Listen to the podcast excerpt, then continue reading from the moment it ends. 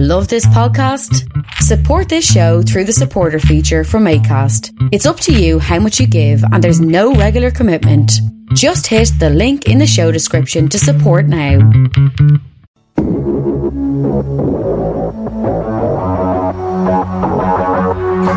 This is the Jim Fannin Show on Niagara's News Talk six ten. Call now, nine oh five, six eight eight, two five eight two, one eight seven seven, six one zero, two five eight two, or text us at six ten ten. Holla, holla, holla, really, really want to say, it's what goes on today. Holla, holla, holla, really, really, really want to do, it's climbed up next to you. All evergreen, no history. Welcome back. I am Jim Fannin, Davy Jones running the board. All candidates coming up after this. Hold the phones, people. Paul Ruzicki, thanks for coming into the booth. Paul, Paul, my first question is, man, what was it like in a Russian jail? I guess uh, these guys speak English to you when you're in there, or was it bread and water, just like my mother always said? Well, thanks for having me, Jim. Um... Well, it's pretty grim conditions in a Russian jail, as you could probably expect, but um, the whole reason we were there, obviously, was because of our demonstration, our nonviolent direct action, and the protest in the Arctic against the uh, exploration and exploitation of oil up there. And how do you find the effectiveness of what you do with Greenpeace? Well, I've been doing this, this is my twenty-sixth year now, and I believe that we do have an impact uh, around the world, waking people up. Obviously, um, we can't stop things like Arctic oil exploration or nuclear w- weapons testing, but we do get in the face, I guess you'd say in the face of people via the international media.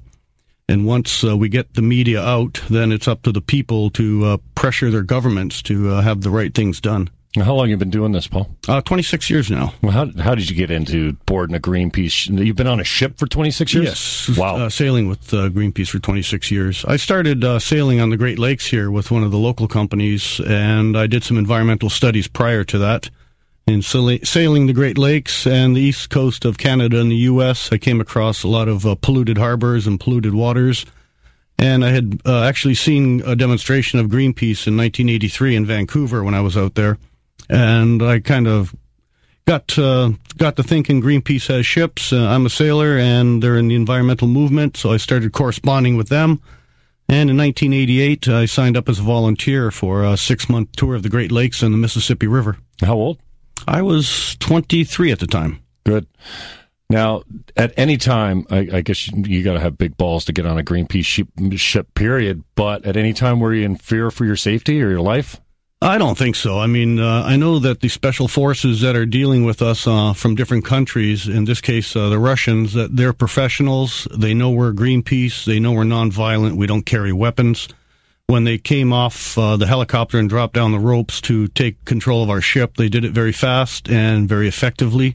We didn't uh, resist them whatsoever. No, we saw they had automatic weapons drawn, pistols in hand. Wow. And still, you're, you're just like, oh, I'll be all right. Yeah, I knew that they were going to take control of the ship. I didn't think that we would go to jail for two months, though. For pirating, uh, which is the strangest yeah. thing. I mean, yeah. you're you're hardly pirates. You're unarmed. You're not you're not boarding other people's ship and stealing their gold type no, of thing. No, we're doing everything we do. It's, it's nothing is for personal gain. And for one thing, you cannot commit an act of piracy against a stationary object, which the uh, the Russian oil rig is considered a stationary, ice-resistant platform. Right. Now, I heard... Uh, I know you haven't done too much media, so I really appreciate you coming in. I've, we'll have you in again, I promise, when we've got some more time, but I appreciate you uh, giving access to us. I know everyone's chasing you. I haven't done a lot of media since you've been home. Uh, I did hear you're just waiting for the next ship to jump on. Are you taking a break, or is are I'll you be done? Taking, or? I'll take a break for a while. Um, the Russian authorities still have the Greenpeace ship Arctic Sunrise in their control in Murmansk. They haven't released it yet, so they've... Um, They've gone against the International Tribunal of the Law of the Sea. Uh, the order was to release the ship and the crew immediately. That was back in November, I believe. Um, so, yeah, the Russians still have our ship. The case is still ongoing against our ship. The uh, thirty Arctic, uh, the Arctic thirty were all released on um, grounds of amnesty. Now, how's your family feel about you jumping on a ship and... Well, I think they're used to it. I've, like I said, I've been doing this for twenty-six years. Um, they know I get into some difficult situations. Uh, I've never been arrested and detained uh, for two months before, though. So two months. The family media machine kicked in. They really yep. uh, they got the support going locally. I'm still thanking people in Port Colborne when I see them, and yeah, I'm thankful for them for helping me. And tell me about the way our government responded to it and your thoughts on that. Well, the government in Canada, I, I wasn't here, obviously. I don't know what was going on in Canada, but uh, I was told that things are happening behind the scenes. It's all political. The um, the embassy staff from Moscow came to every court hearing I had. They were very supportive, um, genuinely concerned with our well-being, myself and my fellow Canadian from Quebec. So I think, yeah, I thank them as well. They were there for uh, everything I needed. They provided uh, my family with the means to get money into the court, uh, into the, the jail system, so I could purchase things if I needed them. Really? Yeah. So you're happy with the way the, your federal government responded? I'm happy with the way the embassy and the consular staff responded. I have no okay. idea what was going on in Canada behind the scenes. I heard there was a lot of frustration from people, you know, your family mostly, saying, hey, like, Canada's silent on this. We, you know, yeah. help us get Paul back. You know, use your diplomatic channels. I guess that got done then. Well, the embassy staff was very helpful. They helped. They were, you know, writing letters to the Russian authorities, and they also um, helped me get my exit visa in order. They wrote a letter on my behalf to help me uh, assist getting the exit visa in order so I could leave Russia.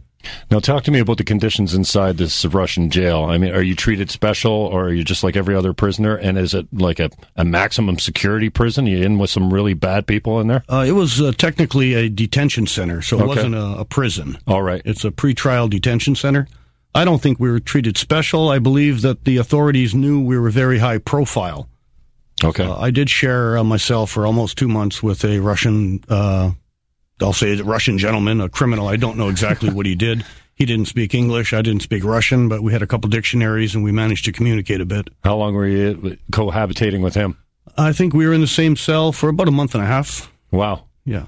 So did you manage to strike up some sort of, I guess you have to have some sort of relationship if you're live, living in that close a quarters. It's just a small um, cell, I guess.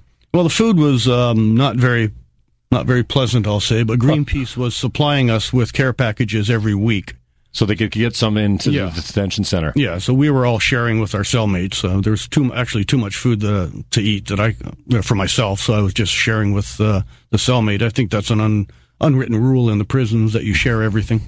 I, I guess you don't know that from previous experience. It's the first time in jail for you? Yeah, I've been detained a few times, but uh, okay. never for more than a couple days, or three days maximum, I think now it was. Tell me a little bit, Paul, I really appreciate your time, thank you. Tell me a little bit about what you consider your effectiveness of this type of demonstration. For me, and you said as soon as you came in, I'm not political. Yeah. Back in, in the old days when I was a candidate, I used the political system running as a candidate to raise awareness, to okay. teach people the platform and whatnot. You're, you're a whole different ballgame. Although your your entity, Greenpeace, is very political, it doesn't, it doesn't carry a political profile. It's not running an election. So no, we how, don't have a political party. We're, well, how do you consider the effectiveness of your type of demonstration? The last one, I think, uh, very it was more effective than we could have ever hoped for or imagined. Uh, once, if we would have just hung a banner, took a photograph, and there was no response from the authorities, I don't think the message would have got out so well. But uh, once we were arrested and detained, the Greenpeace media machine, as I call it, mm-hmm. uh, really swung into gear. And the message got out, I believe, to every continent on the planet. And the message is still going out. There's still, uh, I believe, uh, the campaign to save the Arctic. We have over five million signatures now. Wow. Paul Ruzicki is my guest, one of the Arctic thirty, straight off Arctic Sunrise, and then to a Russian jail for two months.